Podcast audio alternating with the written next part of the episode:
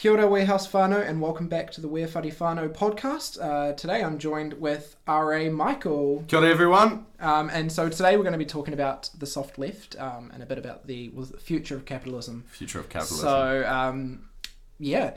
So I guess we should start with just talking a bit about what is the soft left. So could you give a bit of an explanation about that? Awesome. Thanks so much, Noah. Um, for me, when we talk about left and right, you're talking about the distance to and from revolution. The the right entrenches a status quo, um, and then the left moves to sort of the, the social upheaval, transform the way that our society functions and is shaped. Um, and so for me, the soft left deals with the, the sort of idea of how do we alter capitalism? How do we tweak the way that our society is currently structured to make it better to undo wrongs of the past, like to, to decolonize New Zealand, um, to create better social equality?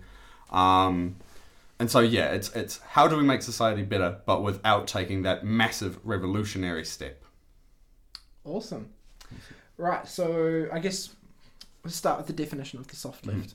Why don't we go into the definition of now of, of what you're talking about when it comes to capitalism? Yeah. Because I know you can obviously branch with everything in politics into different areas. So where are we focusing on today? I think what we're looking at with capitalism is capitalism is obviously the free market, that idea of a system where you consume goods that are given to you by a company rather than provided by the government. Um, and there, the benefits of how capitalism works are definite in terms of societal innovation. It's very clear links with democracy. Um, and so uh, that's why I personally sort of advocate for this idea of a soft left. Of I hate the idea of dismantling the capitalist system and going to war with it because it has very clear benefits. The the way that the soft left sort of looks at it, and I, I guess if we were looking at figures who are really clear in it at the moment, um, Jacinda Ardern in New Zealand, Anthony Albanese in Australia, and I'd say Bernie Sanders is your American representative, even though in, in the US context he's obviously quite hard left. Um, Sanders represents what would in other countries be a, a soft left policy base, um, is changing the way that we tax so that our taxation system actually reflects where the money's going. Um, and that's that's a simple thing. It shouldn't be deemed as strange. Um, society changes. Our tax system was set up when housing and property ownership was the core way of generating and holding your wealth. You held it in housing. And that's still very much so true for middle class New Zealanders and lower class families who have the, the advantage of owning a house um, and the privilege of owning a house. But the super rich are no longer holding their funds in housing. And so that tax structure, which was designed to focus on homeowners, no longer works.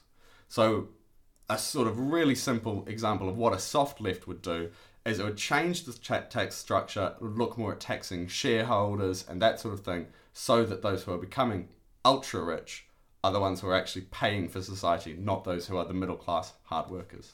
Awesome. Um, so obviously, then we're looking at left wing, quite a controlled economy, um, which is obviously where a lot of people are looking at kind of going. We've we've had this capitalist structure for ages with the free market. Yeah. Um, so you were saying before that you don't think we we should go to war with capitalism. Yeah. So, but but you kind of agree with the idea that we need to change it. Mm-hmm. So, how would you think would be best for the, the world economy to kind of go that way? I, well, I think you have to deal with how did we get to the position we're in now, um, and this idea that you know if you owned the business, because if we sort of accept that business is quite good, uh, it provides better quality employment than state-owned infrastructure does. Um, it provides usually, um, although and this is part of where the laws need to change, uh, usually better products um, and responds better to changes in consumer needs quicker um, than state owned enterprise. But we used to accept that if you were the manager of that corporation, you held more responsibility and therefore deserved to earn more. And that's true to an extent. Um, but it's absolutely not the case that they deserve to earn 350 times as much as the producers of their goods, um, which is where the system's moved. So, how we have to look at reining in that gap between the ultra rich and the the working class. Um, and I I don't think I disagree with the narrative that you can't do that in a way that's healthy for business. I think business will always react negatively in the short term to those policies. Why wouldn't you? Um, because you want to defend your short term interests. Um, but I think also there's an increasing understanding that unless government revenue is increased uh, through better taxation systems um, to help us deal with issues like the climate crisis, unless consumers start earning more relative to the amount of hours they're working and therefore have more disposable income to spend on things, the, the structures of the economy that these business people depend on fall to pieces. Mm. Um, and so that's sort of where I view that relationship with businesses is that, yeah, okay, business is kind of going to have to lump it for a while, that the policies won't reflect what they want. But in the long term, understand that those policies are better for them. Mm. So if we talk a bit about, so obviously the title of our, the, the, this episode is the future of capitalism. Mm-hmm. So we, we've obviously talked a bit about how it kind of started and how our tax structure started yeah. with housing. Um, so why don't we look at a bit of the, the long term? Mm-hmm. What, what do you think some of the compromises businesses are going to have to make? Yeah. Um, what do you think some of the compromises that the working class are going to have to make? Yeah. And then what do you think the solutions are? Yeah. I, I mean, one of the really interesting things is that when you talk about the solutions, they're, they're things that usually were identified when it all started. Um, you know, we, we criticize rightly the fact that economies around the world focus too much on GDP at the moment. Um, they use GDP as the metric of is society getting better, which is not true. Productivity can go up and human rights stay stagnant. That's why when countries like China and Russia invest heavily in military in the military race and spend expansively on tanks and bombs and that sort of stuff, their GDP is growing rapidly, but that means nothing in relation to how the lower class are doing in those countries. Um, and that's why the US is sort of the, the case in point of that of a country where I think it's about a third of the US don't live on a central water grid, um, and yet it's considered so developed because they have such a high GDP. Um, but the guy who invented GDP criticized it as soon as he invented it. He was like, this is a great metric for our wheat farmers doing well, but in terms of is the average American person doing well, it won't work. Um, taxation, they knew that taxation was important. It's in the US Constitution that if you want to live in the United States, you have to pay tax. And then now the, the far right wages war against taxes as being unconstitutional, which is very strange. And so it's looking at, at why are these things falling short, and GDP is a really good example because New Zealand and Australia have been world leaders in the delivery of a well-being budget.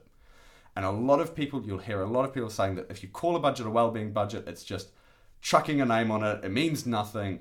Actually, the way that a well-being budget works, the way that it measures whether its money, its investment is working, um, and the way that it focuses on well-being, both of the environment, of the people who it's spent on, of the state in general, um, actually holds us more accountable to making sure that the way that we're investing money as government and really focusing on government is for the betterment of people. Um, and so that idea of well-being budget is one that I absolutely advocate that all countries really need to start looking on. I mentioned earlier, tax systems all around the world need extensive. Um, they just need to be brought into the 21st century. We need to accept that the way that capitalism was designed worked in the 1950s and 60s doesn't work now. Um, and also, when it was designed in the in the 50s and 60s, it ignored things like um, different ethnic backgrounds, uh, immigrant families. I mean, the, the time when most of Australia's legal system was built, uh, they were under a white Australia policy when Aboriginal people lived isolated from society and immigration was pretty much banned unless you came from Western Europe or the US. Um, and so recognizing those changes, analyzing uh, those pieces of legislation, and bringing them into the 21st century to make a society that's equitable without tearing down our systems of law and government. So instead of getting rid of capitalism, kind of creating a new capitalism. Yeah, exactly. So, cool. Um, so we're kind of looking at a bit. You've kind of hinted at it a bit. We've talked a bit about government. Mm. Uh, there's obviously always been debate about how much influence the government has in people's personal lives and people's money and their mm. business. Um, do you think that should, like you've already hinted at it a bit, but I feel like you know we could probably unpack it a bit more. Do you think institutions, state institutions, should have more or less influence in not only just people's lives, but then also people's business, their money? Because um, obviously money is controlled by the state. Mm-hmm. That, that's how it all works. Um, but there is still big discussion around how much influence they should have. So where do you kind of stand on that front? Yeah, I mean, well, the, the first thing I'd say to you is, you know, in that question, there's the assumption that how it's supposed to work is how it is working, and I don't think the state is controlling money in the way that it should. Um, but I, I, I see nothing wrong with a large state apparatus. Uh, when we elect a government, we're electing someone to look after the entirety of our environment. That's something that no one corporation or one individual can do, and so the state has to, as a very bare minimum, uh, bring in enough tax revenue to deal with climate change, to deal with our national parks, to look after our native biodiversity. Um, that's for me the baseline. That's the first step when you think about what government should do. Then healthcare. Of course, the government should provide healthcare for everyone and access to medication. And I don't think New Zealand goes enough, goes far enough in that sense. I, I think that we should push further. I've benefited. Uh, last year, I had several rounds of, of quite intensive surgery, and I was really lucky to live in a country with free healthcare. And um, as a young person, I cannot imagine how it would have been. Especially, you know, my parents are my father's on the pension. I can't turn to him and fairly ask him to cover me if I had to pay for my surgery. Mm. Um, and so states absolutely should provide adequate healthcare for all you, for everyone that they look after, including if you're going to have tourists come into your country you should provide tourists with healthcare.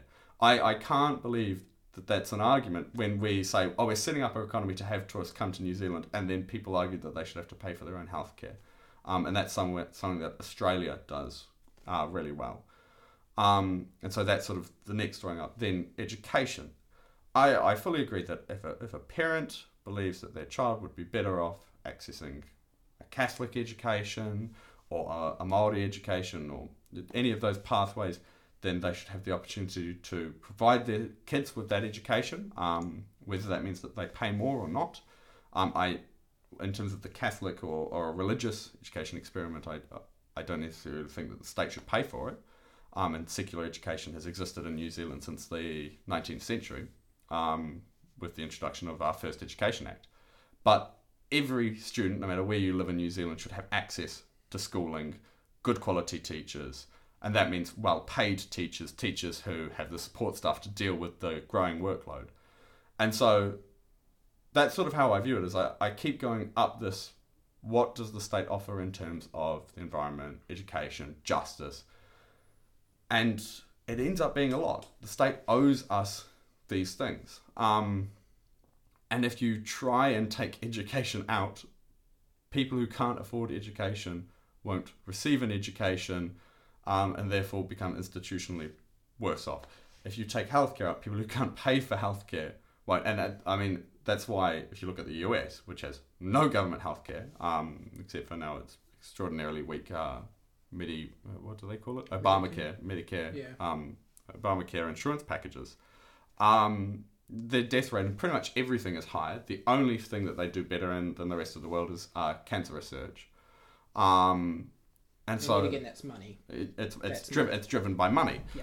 Um, and so you need healthcare to create an equal society where people actually live. Um, and you will always, always discriminate unless you provide it to anyone, uh, to everyone. Uh, in the US, nowhere was that clearer than during the 1980s with the AIDS crisis. And the, the Republican government at the time, under Ronald Reagan, um, refused to add investment um, to, to research and care for AIDS patients um, in the United States.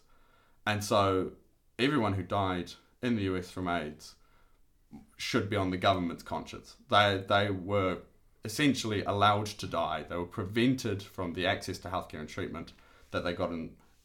Of course, there was still discrimination involved, but to a better standard in New Zealand and the UK and Australia. And we're seeing that again with monkeypox. Uh, we're- and we're seeing it, and this is where you know monkeypox is such a huge concern. We saw it uh, with coronavirus; it was a focus on the poor, those who simply had no choice but to keep going to work. Um, and so they didn't have the option to, to isolate if they were getting stressed um, about it being in their community. And so your only way to achieve a genuine equality is for the state to provide all of these services in full. Mm. So we talked a bit about education now as well, mm-hmm. um, and a bit about the, the equity issues behind it. Um, yeah. So as a pol student, I, I was saying a political science student, as I was saying when you came in here, I still don't have a complete grasp mm-hmm. on what capitalism is, and mm-hmm. obviously I've learned a bit more now. Um, but the general public, I mean, the fact that most people have to go to university before they start understanding these concepts, yep.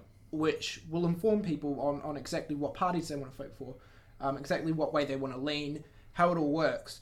Um, but majority of the people don't go and get these mm-hmm. higher educations. A lot of people mm-hmm. go start their own lives early. Yep. They you know they go into these trades, um, which is amazing, and it's good we're starting to see more of this. But there is obviously a massive hole in the education system when it comes to civics and economics yeah. at a basic level. Uh, so, what do you think needs to change there? What age do you think people should start learning about civics and econ- uh, economics, and to what extent? It's a, it's a it's a great question. I think economics is a really interesting one because I love talking about it, and so I think everyone should. But at the same time, you know, you're talking when you start getting down to aggregate demand and that sort of stuff.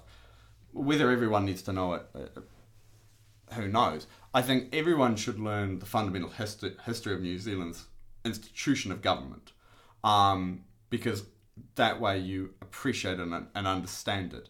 You might not agree with it, and certainly I think if you learn a lot about the history of, of New Zealand's government and any government in the world, you, you can become quite um, upset with it uh, as a system and, and, really see its flaws. Um,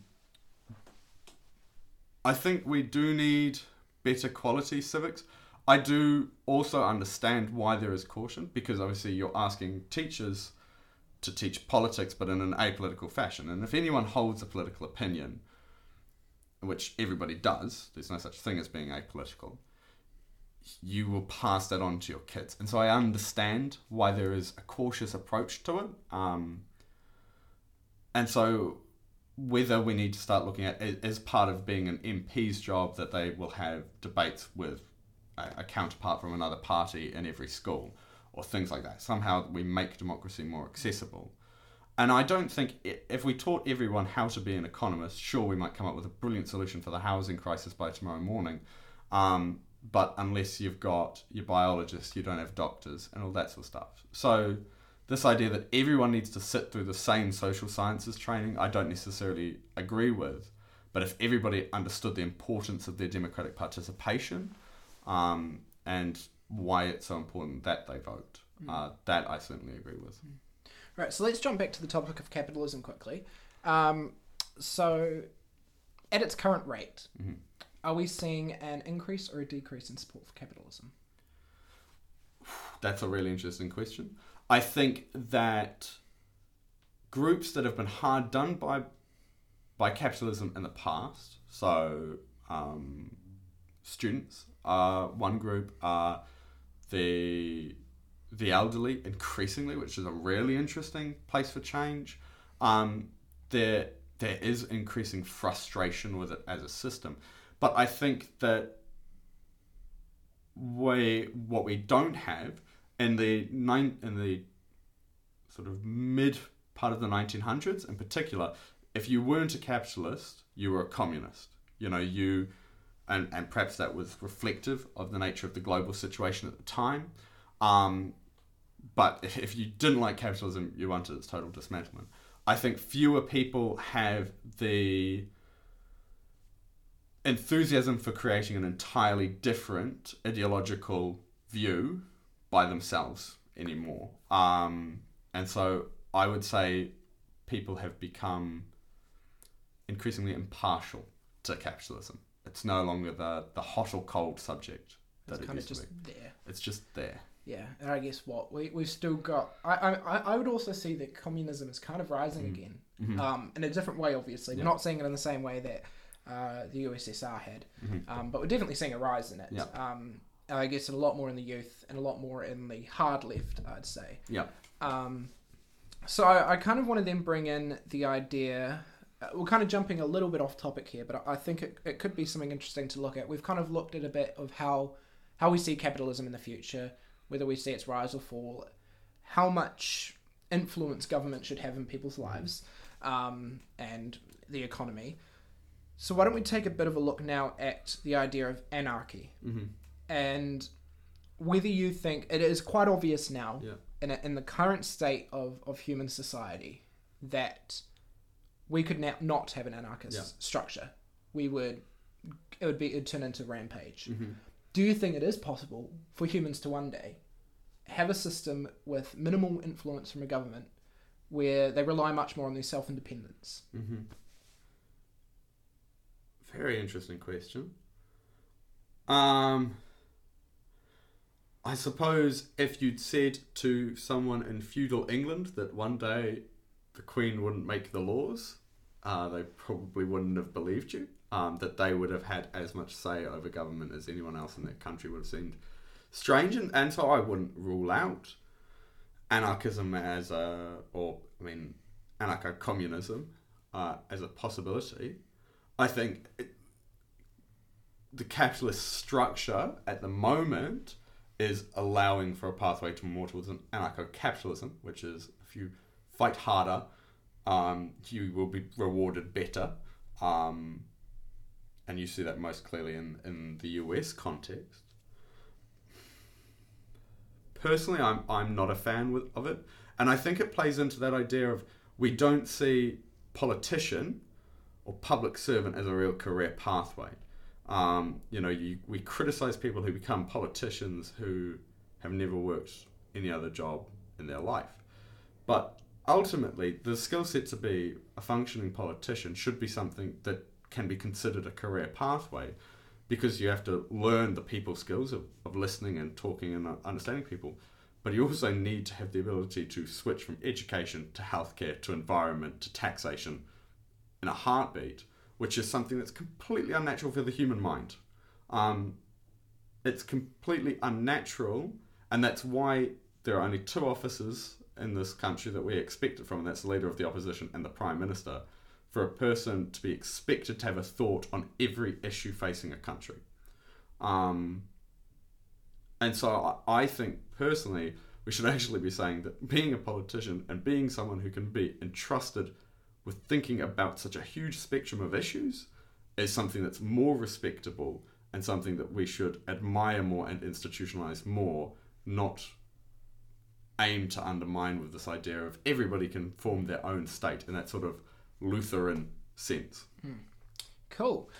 Right, so we'll I've kind of got a question, but I'll come back to it later. I kind of want to go completely off topic for a second Yep. because, um, and I, I kind of want to touch on this with all the RAs because um, I, I think kind of getting an uh, an opinion on what it's like to be an RA in Weir House. Uh, we're, we're obviously quite different from other halls. I mean, you look at us; we're, we're a house. Mhm. We're not a tall building. Yeah. We don't have multiple floors, um, completely cut off. We are quite open space. Um, so we've kind of got a bit more of a community feel here, I'd say. Mhm. What has your experience been so far with Weir House? Oh, I, I adore it. I think if you you you spend time in Weir and you go to the other halls, and I mean no disrespect because the other halls create a culture that is distinctly their own. Yeah. Um, and I, I think sometimes there's this resistance to make them all to try and get them all to be like Weir, but that's never going to work. Um, but the importance of space and creating culture. Weir's been here for so long. Um, and so it naturally, when you walk through the doors, you respect it as a building, especially the especially the main building um, over over there. But then every change to the space that Weir's ever had changed its culture. James Hutchinson Wing was built to allow for women to come to Ware. Within a few years, women were starting to make up roughly 50 50, even towards the majority of the, the intake, to the point that now there are quite an overwhelming majority. So that change in space, the addition of James Hutchinson, changed culture. AB, for a very long time, was if you were openly, uh, if you were openly a rainbow uh, person, a rainbow resident, um, you'd go into AB, and that became a safe haven for queer identity that has now spread into the entirety of Weir House. Um, and TW again provided this sort of sanctum for people who didn't necessarily want to come to a hall that was raging alcoholism kind of thing.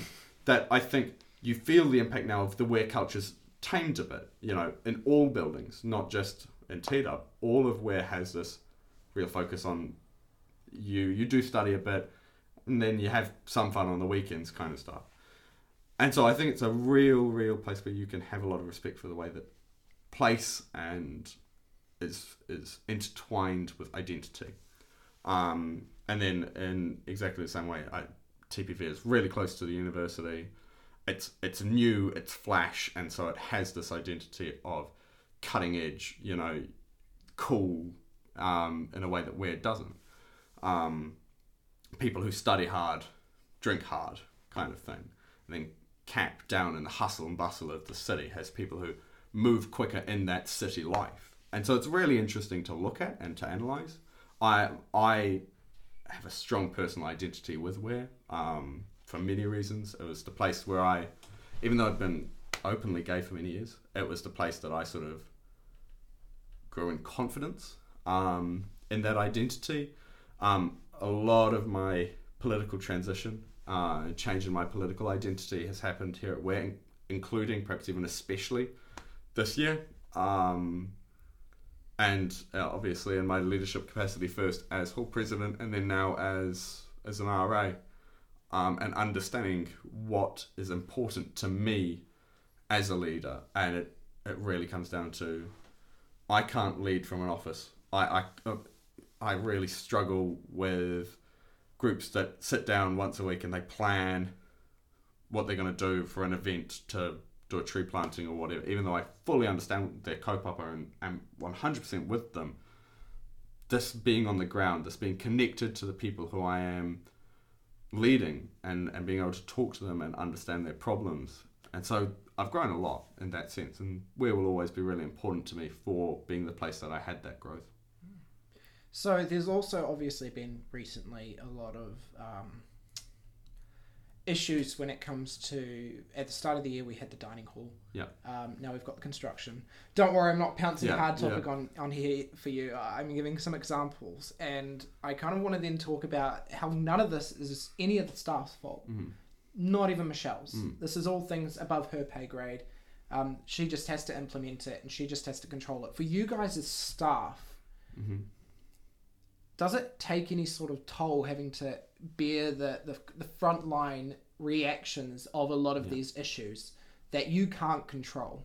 I think COVID was really interesting for us at Weir.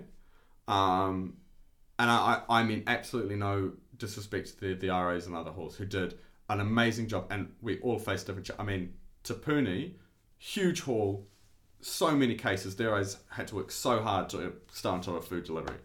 But I think at, at Weir, we had obviously the food was coming out of a marquee. Um, and so whether enough food showed up, um, how the food was packaged, all of that at Weir was different. Um, there's no elevator in the main building, and you had to so you had to carry the food up in trays, and then obviously we had to move between different sites. So we would have to go outside, rain or shine, to deliver the, the, the kai to residents. Um, and it, it would be so easy for that sort of thing to be too much. Um, but actually, what happened was we were all giving 100% and residents started giving us 150 they really rallied around us um, and it continues like i'm so grateful for our residents this year because they made it so much easier to have to be going through those challenges through those work conditions of you know we never signed up to run an miq facility kind of thing. Um, and yet you guys made it so much easier for us. And then also as I mean you said it even when you're talking about you know you guys get that the construction was beyond our control.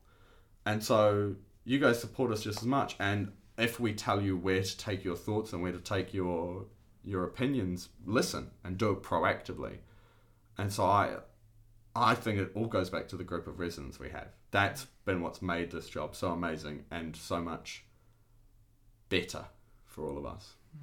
Yeah, well, you guys have certainly been doing an amazing job, and I mean, I can't stress it enough in terms of how we all know that it's not the staff's fault. Mm. We've we've had our fair share of issues. I mean, Yeah. we've heard of problems with with people waking up in their rooms at eight o'clock in the morning and having workers outside their windows while they're sleeping half naked in bed. We've got windows being sealed shut accidentally by paint, um, and to know that we've got the right support there for something that's out of our control, for something that's out of our head of hall's control. Uh, it, it is really helpful. I think we, we always all talk about it as well, how we kind of scored that in all these other halls, and yet again, no disrespect to them because they're so much bigger, you only really get to know mm-hmm. your RAs. Mm-hmm. Sometimes they're not even that. Sometimes mm-hmm. they've got such a big group of people that they can't even get to know you personally. A lot of us here, most of us here, especially me, is on a personal, gotten to know basis with every staff member Mm-hmm. in the building, and n- not just RAs, but the the senior leadership team, the night managers. I just think we've got such privilege here with that, um, and I think it's absolutely amazing. And obviously, quite sad this week that we've had to farewell Bailey, Yeah. and even Curtis had to leave us for a month, Yeah. and you know still not back. Um, TPV taking all our people, Yeah, exactly, Um, exactly. but no, it has been really good. Uh, so to finish off, Mm-hmm. I want to jump to a really stupid question Mm-hmm. that I think might stump you because you're going to have to think about it. Okay.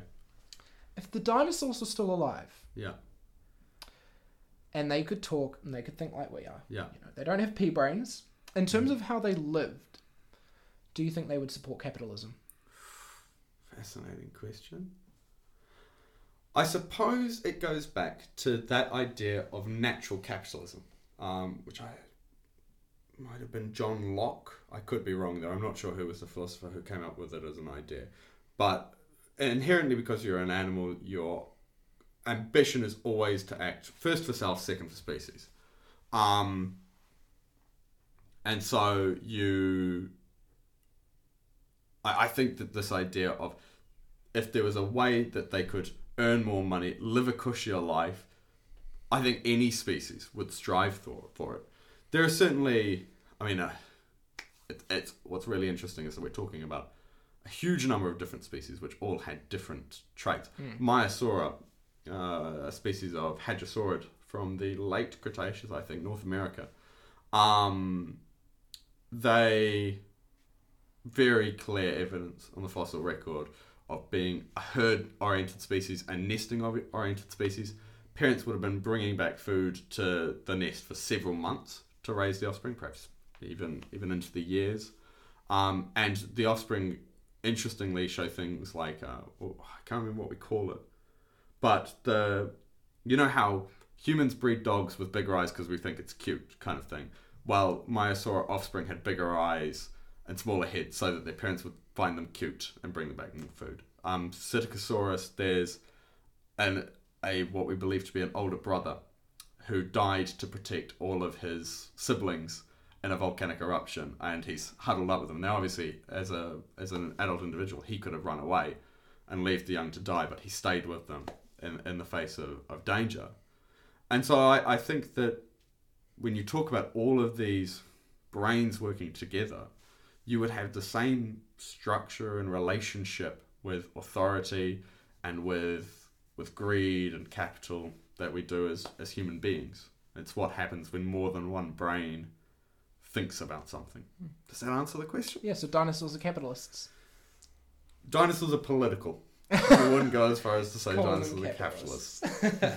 Dinosaurs are political. You guys Yeah. heard it here first. right, so thank you so much for coming on today, Michael. No, it's been a anytime, pleasure to have you. Um, I think next week we're going to be talking to Basil, talking about the ancient Māori world. So uh, look forward to that, guys. Uh, thank you so much for listening in, and we'll see you guys next week.